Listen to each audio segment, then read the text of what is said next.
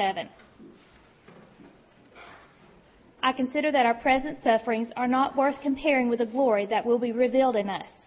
The creation waits in eager expectation for the Son of God to be revealed. For the creation was subjected to frustration, not by its own choice, but by the will of the one who subjected it, in hope that the creation itself will be liberated from its bondage to decay and brought into the glorious freedom of the children of God. We know that the whole creation has been groaning as in the pains of childbirth right up until the present time. Not only so, but we ourselves, who have the first fruits of the Spirit, groan inwardly as we wait eagerly for the adoption as sons. For in the hope that we are saved, but hope that is seen is no hope at all. Who hopes for what he already has? But if we hope for what we do not yet have, we wait for it patiently. In the same way, the Spirit helps us in our weakness. We do not know what we ought to pray for, but the Spirit Himself intercedes for us with groans that words cannot express. And He who searches our hearts knows the mind of the Spirit, because the Spirit intercedes for the saints in accordance with God's will.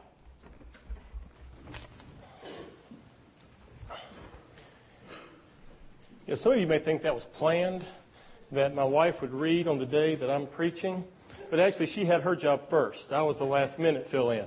Uh, it's good to be with you guys today, and hopefully the, the message that we share will, will uh, help all of us as we continue to grow. That's the series we've been doing here Scott's been taking us through. Are you growing? And this is the last week of that series. So we're going to wrap it up. And the topic today is Are you yearning for heaven and longing to be with Jesus? I want you to, in your mind for a second, play a, a word association game with me here. I want you to think and finish this sentence. I just can't wait to. Now think about the last time you said that. I just can't wait. I just can't wait. Y'all hear me okay? I'm hearing some, seeing some funny looks. Okay, good. I just can't wait. I just can't wait. For me, one of the last times I thought that was uh, back in August. I was headed down to Alabama for a conference that was in Tuscaloosa. And I went to grad school in Tuscaloosa. Even though I'm an Auburn fan, I had to go spend time in enemy territory, get my master's degree. and while I was there, there's a place in Tuscaloosa called Dreamland Ribs. I could have that uh, image up there for a second. There it is. Dreamland Ribs, this little shack off the beaten path. As soon as I got the invitation that they'd accepted my proposal to speak at the conference, that was the first thing that came to my mind. Not all my old friends, not family who lives there. It was Dreamland Ribs. Let me have that next slide. Now,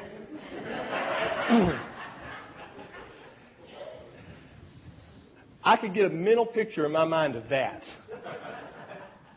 those ribs sitting there, dripping with their special sauce that they make.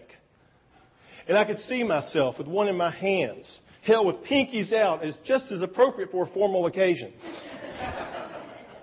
a ball of used white and now brown napkins beside me from where I'd wiped my face. You know, later on the day, still getting the aroma from my beard. I couldn't wait to get down there for that. So I called my cousin and I said, Hey, I'm coming to Tuscaloosa. Let's, let's do some ribs together. So I thought, what else is there to do in Tuscaloosa with ribs? But Dreamland, he goes, I've got a place that's better.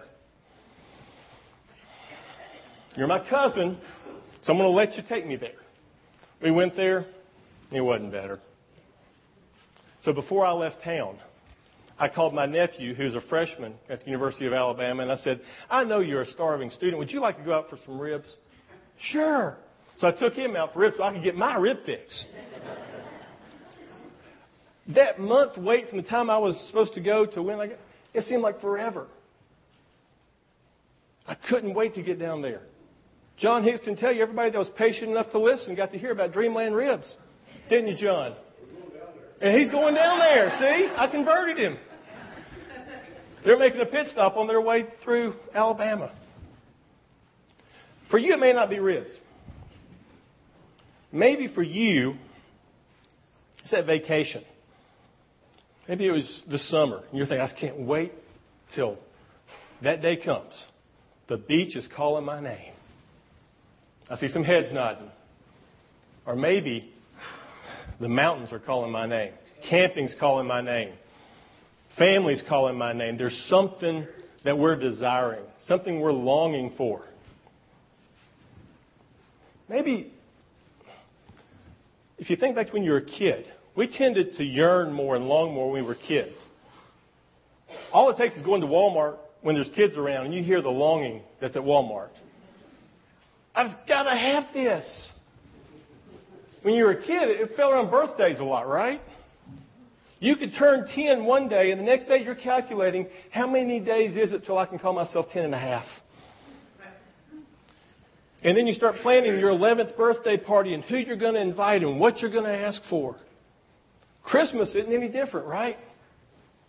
You're trying to plan what am I going to get this year? It's kind of the monster we've created, isn't it? That birthday thing's changed for some of us. Now, instead of longing for the next birthday, we're lying about this one. Um, give you another example. Do you remember when Friday night couldn't get here fast enough because you had that date with that special person that you thought was just the end all be all? And now you're saying, thank you. That didn't work out. Some of you saying, hey, it worked out. I'm sitting next to him. But time just seemed to crawl because you were yearning for that day to get there. You couldn't wait for it to get there. Maybe it's longing for that phone call from that sweetheart who's somewhere else. And back before we had cell phones with unlimited calling, unlimited minutes, young people, we had to pay for long distance phone calls. And they weren't cheap, especially if they were international, as some of you dealt with, with being apart because of service. And that phone would ring, and you knew the day and the time they were supposed to call, and if it didn't happen, the time even got slower then. You just couldn't wait for that phone to ring. You talk once a week, maybe, once a month, maybe, depending on your budget at the time.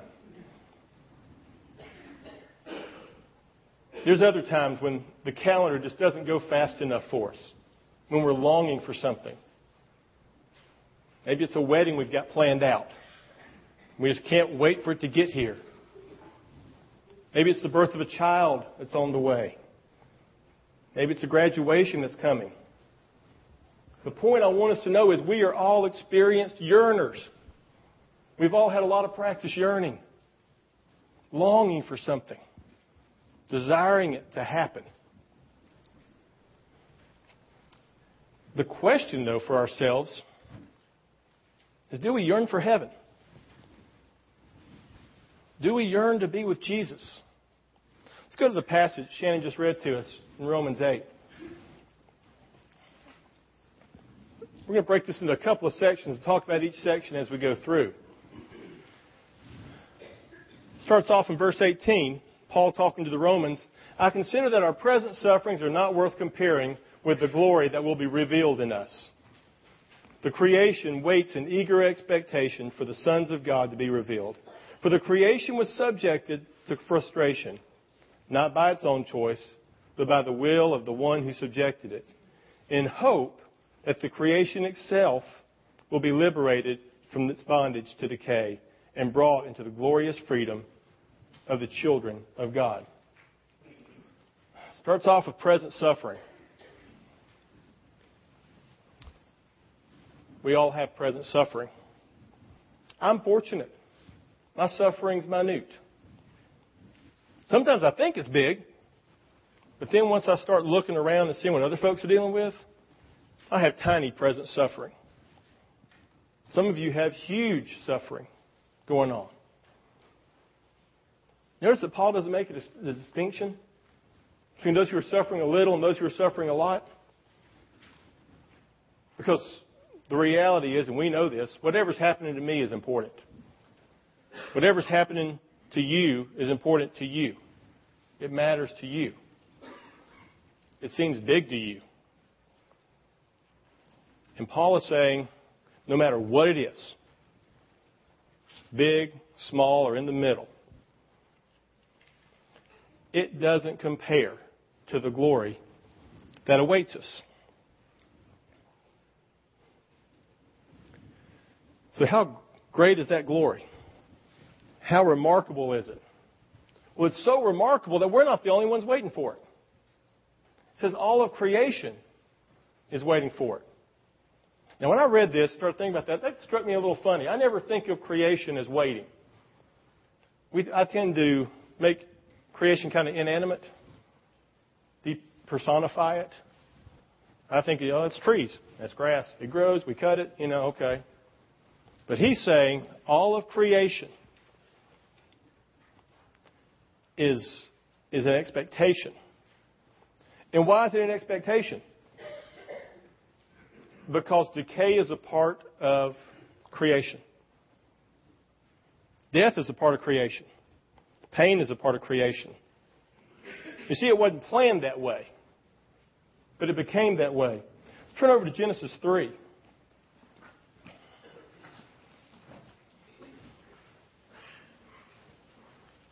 Remind ourselves how it kind of, how creation got involved in all of this.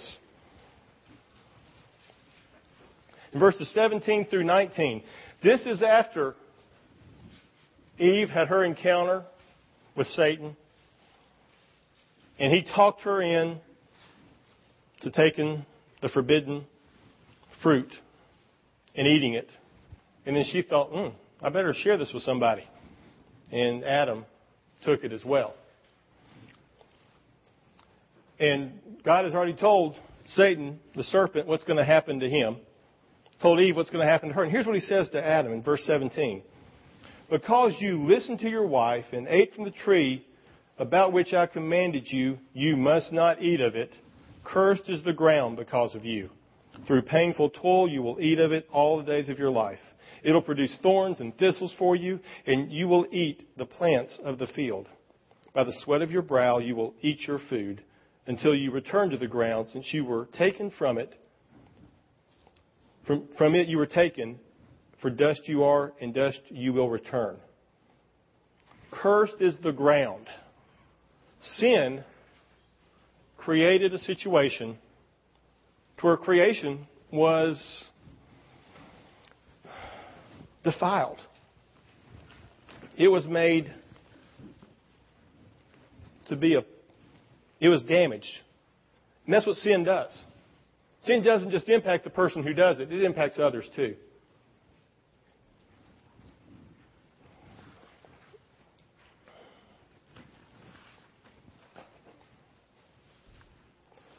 So since sin's entrance the world, entrance into the world impacted everything, Paul is going to use a very descriptive image to how much creation is longing, is yearning for the resolution to this, for Christ's return.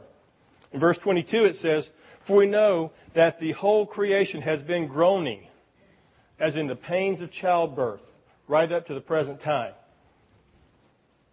Now, I've never given birth. Hope y'all figured that out. But I've been there when our two kids were born. And with Grace, I had one job count to 10. That's all I had to do count to 10. And one time I got so amazed by what was going on around me, I stopped at about three. Next thing I know, I got hit. And a very angry face said, Don't ever stop counting again. Because she was in the pains of childbirth. I heard sounds come from her I've never heard come from her ever again. That's okay. Paul's given them an idea because you have to remember at this time, you wouldn't have gone to the hospital to have a child. You'd have had the child in your home. They lived close together. If somebody was having a kid next door, you knew it. Everybody could relate to what he's talking about here. To the groaning as in pains of childbirth, because they're different than other groanings, right?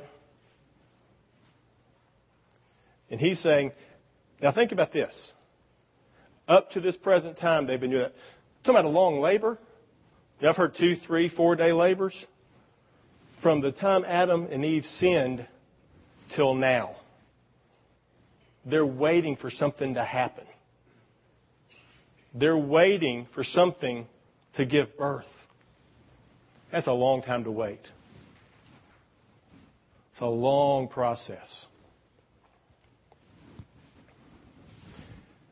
But creation is not the only one groaning here. Who else is groaning? We are. It says, not only so, but we ourselves, who have the first fruits of the Spirit, groan inwardly as we wait eagerly for our adoption as sons, the redemption of our bodies. For in this hope we are saved. But hope that is seen is no hope at all. Who hopes for what he already has? But if we hope for what we do not have yet, we wait patiently. because of my job, I know a little bit about adoption. We do adoptions at Holston Home, and that's one of the programs I'm over. And let me tell you, you want to talk about folks who are yearning. It's the kids and the families who are involved in adoption. I got an email two weeks ago at work a little five year old fellow named Gabe has been with us for a while. And the first family he was with didn't work out. So he's with a second family now. And things are going really, really good for Gabe. And he just had his fifth birthday party. And the family gave presents to him, and they sent the worker pictures of him at his birthday with his cake. And in the email that they sent was this statement Gabe enjoyed the birthday party, but he said this name changing thing's taken a long time. That's a five year old way of saying, I'm longing for this to be over. I'm ready to be yours. I'm ready to belong to you. There's another kid that we're working with right now. She's 16. She'll be 17 in January. life has not been good to her. Both of her parents are deceased. Some of her family has rejected her. The others aren't in a position where they can care for her. She's got some intellectual challenges. She's got some medical challenges. But she wants a family. And she knows I'm over foster care and adoption. So when she sees me in the cafeteria, she'll come up and she'll say, Mr. Steve, have you found a family for me yet?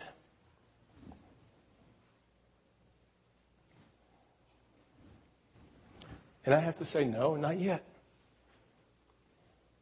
And part of it is, quite honestly, she's become so special to us, we're not just going to let any family have her. We've got to have the right family for her. I get to meet with her next week. She requested the meeting because she wants to hear from me why is it other kids come to Holston and go pretty quick to foster care and she's not? That's not going to be an easy conversation. Because two years ago, I could have said real simply it was about her behavior. But guess what? She's made huge change. Remarkable change. But we still have to tell everybody the old stuff too. Because that's only fair. And it's the old stuff that scared folks away. So what I'm going to propose to her is, apparently I'm not doing a good job of recruiting families for you. How about you help me? I'll bring my video camera and we'll talk about what you're looking for in a family and what you want in a family. And then I'll go show, because I tell you what, I guarantee once people see that, that have thought about it, they'll be interested in this young lady. She longs desperately for a family.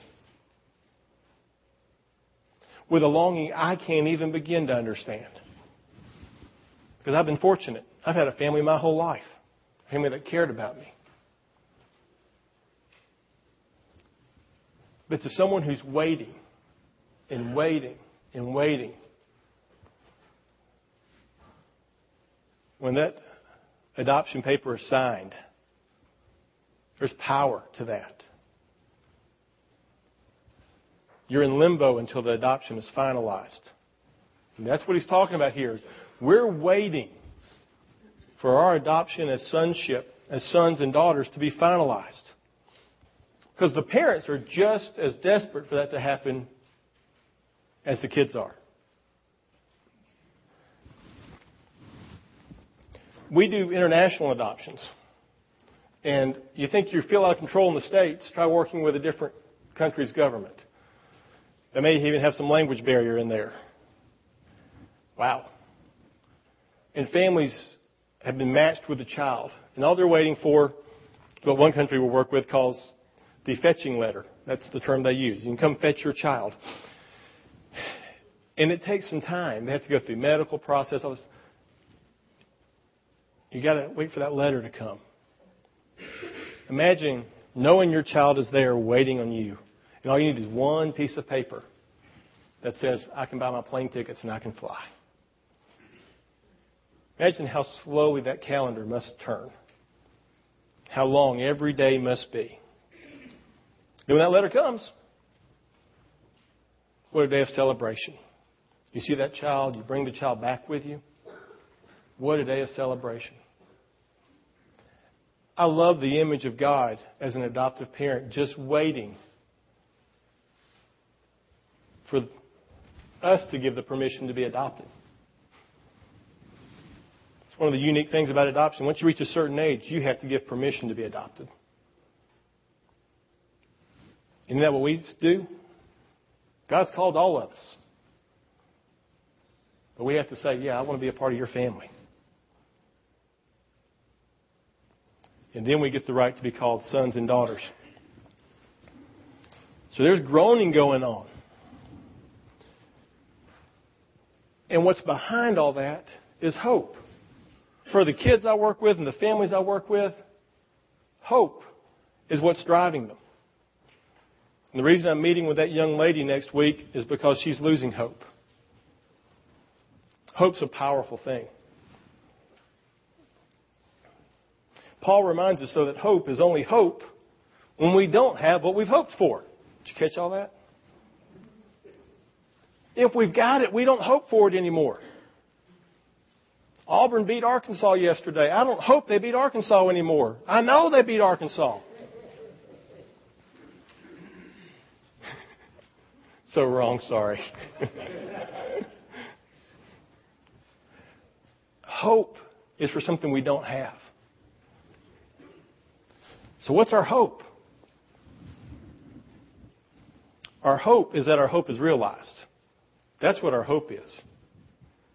So what are you hoping for? What are you longing for? I got those ribs. They were good. They were real good. But you know what?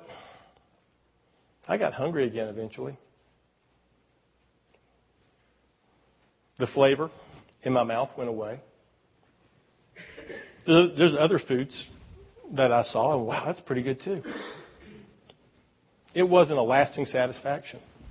It was temporary, just for that moment. That vacation, we look forward to it so much, we get panicked to get everything done so we can go and relax and have fun. And then what do we start dreading? Coming back. And the loads of laundry, and the 600 million emails from work that have built up while we've been gone, the summer reading we didn't do on summer vacation. It's temporary. Those things that we get so excited about and so worked up for, they're very short term. And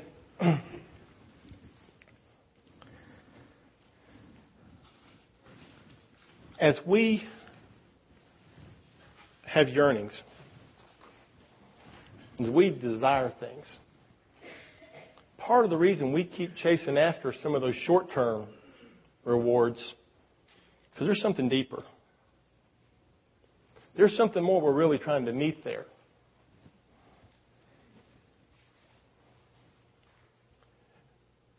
Paul encourages us here because he lets us know that even though there's something in my heart that I always can't express,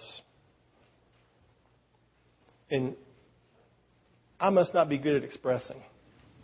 Because a lot of times my wife will say, What are you thinking? And what's my response, guys? Nothing.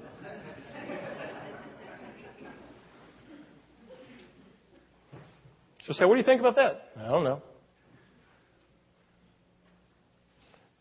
I think, guys, sometimes we struggle with that. I think all of us sometimes have trouble identifying the desires of our heart. You know what's great? Paul lets us know there's a heart translator out there. That there's somebody that takes the words, the blabbering words that I say to God, and he says, God, what he means is this. What he meant to say was this. What he really needs is this. Let's read how Paul puts it here. in the same way, the Spirit helps us in our weakness. We do not know what we ought to pray for, but the Spirit Himself intercedes for us with groans that words cannot express. It's the third time groans has been used in this passage. Don't notice that? Creation's groaning, we're groaning, now the Spirit's groaning. I think Paul's trying to make a point here that there should be something within us desiring something. And here we have the Spirit groaning with words that can't be expressed. And He searches our hearts, knows the mind of the Spirit, because the Spirit intercedes for the saints in accordance with God's will. That last part is key in accordance with God's will.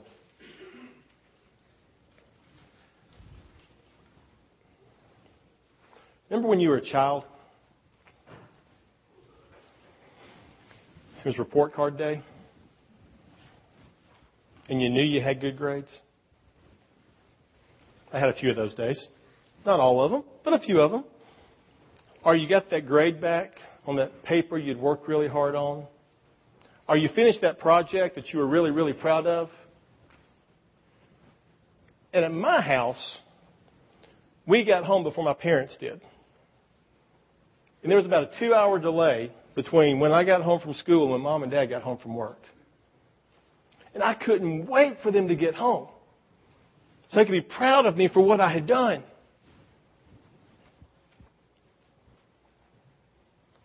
And then there were those days that I didn't have good grades. There was that day I got in a fight in sixth grade.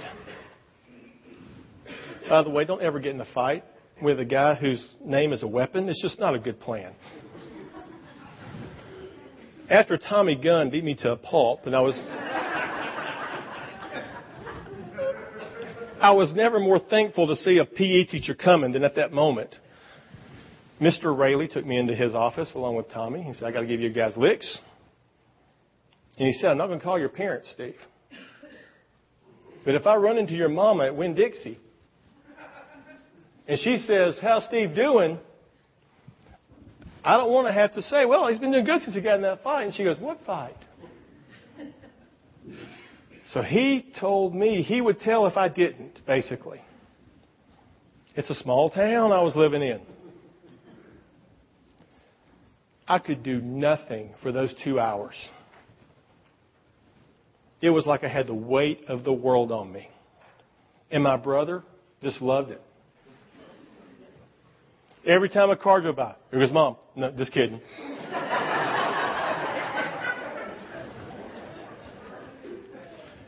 He invited the neighbor kids over to watch me agonize.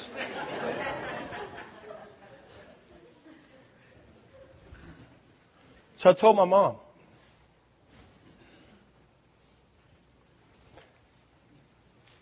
we all have felt that dread and that fear. That's not hope. If that's what you feel when you think about Judgment Day, something's got to change. Because I knew I had disappointed my parents when I brought home those bad grades, when I brought home the behavioral reports. But you know what? That didn't change their love for me. One of my favorite terms in the Bible for God is the term Abba Father. They didn't translate it. Abba is the word for daddy. there's a difference between dad and daddy.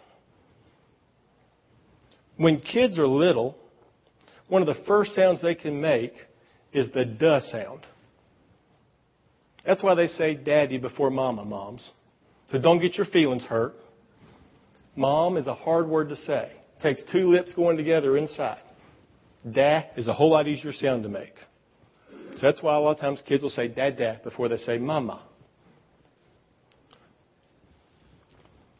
But when a kid says daddy, and think about it, those of you who have had children, Shannon's got a great picture in one of the scrapbooks of the kids standing at the screen door the storm door, watching for me. Isn't that a great feeling? Have the kids coming running to you going, Daddy, Daddy. Let me change the language for you there. Abba. Abba. They're anxiously awaiting your return.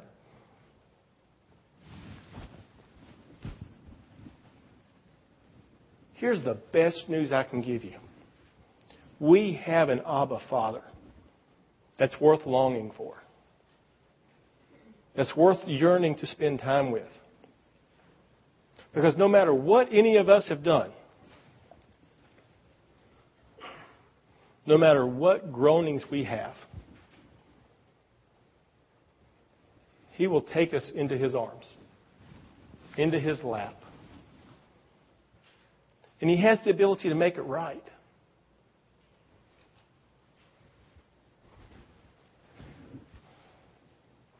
He can remove from us that shame and that dread that we can all relate to.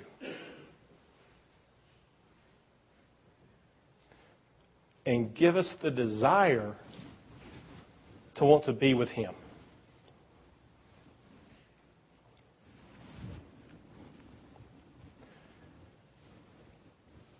here's where we're going to wrap up. I don't know what your view of God is.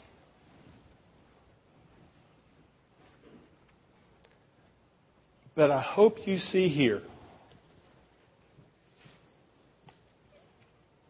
that God wants and desires us to long and desire to be with Him. He's willing to chase us down throughout history and say, Come here. Let's talk about this. Let's get this right.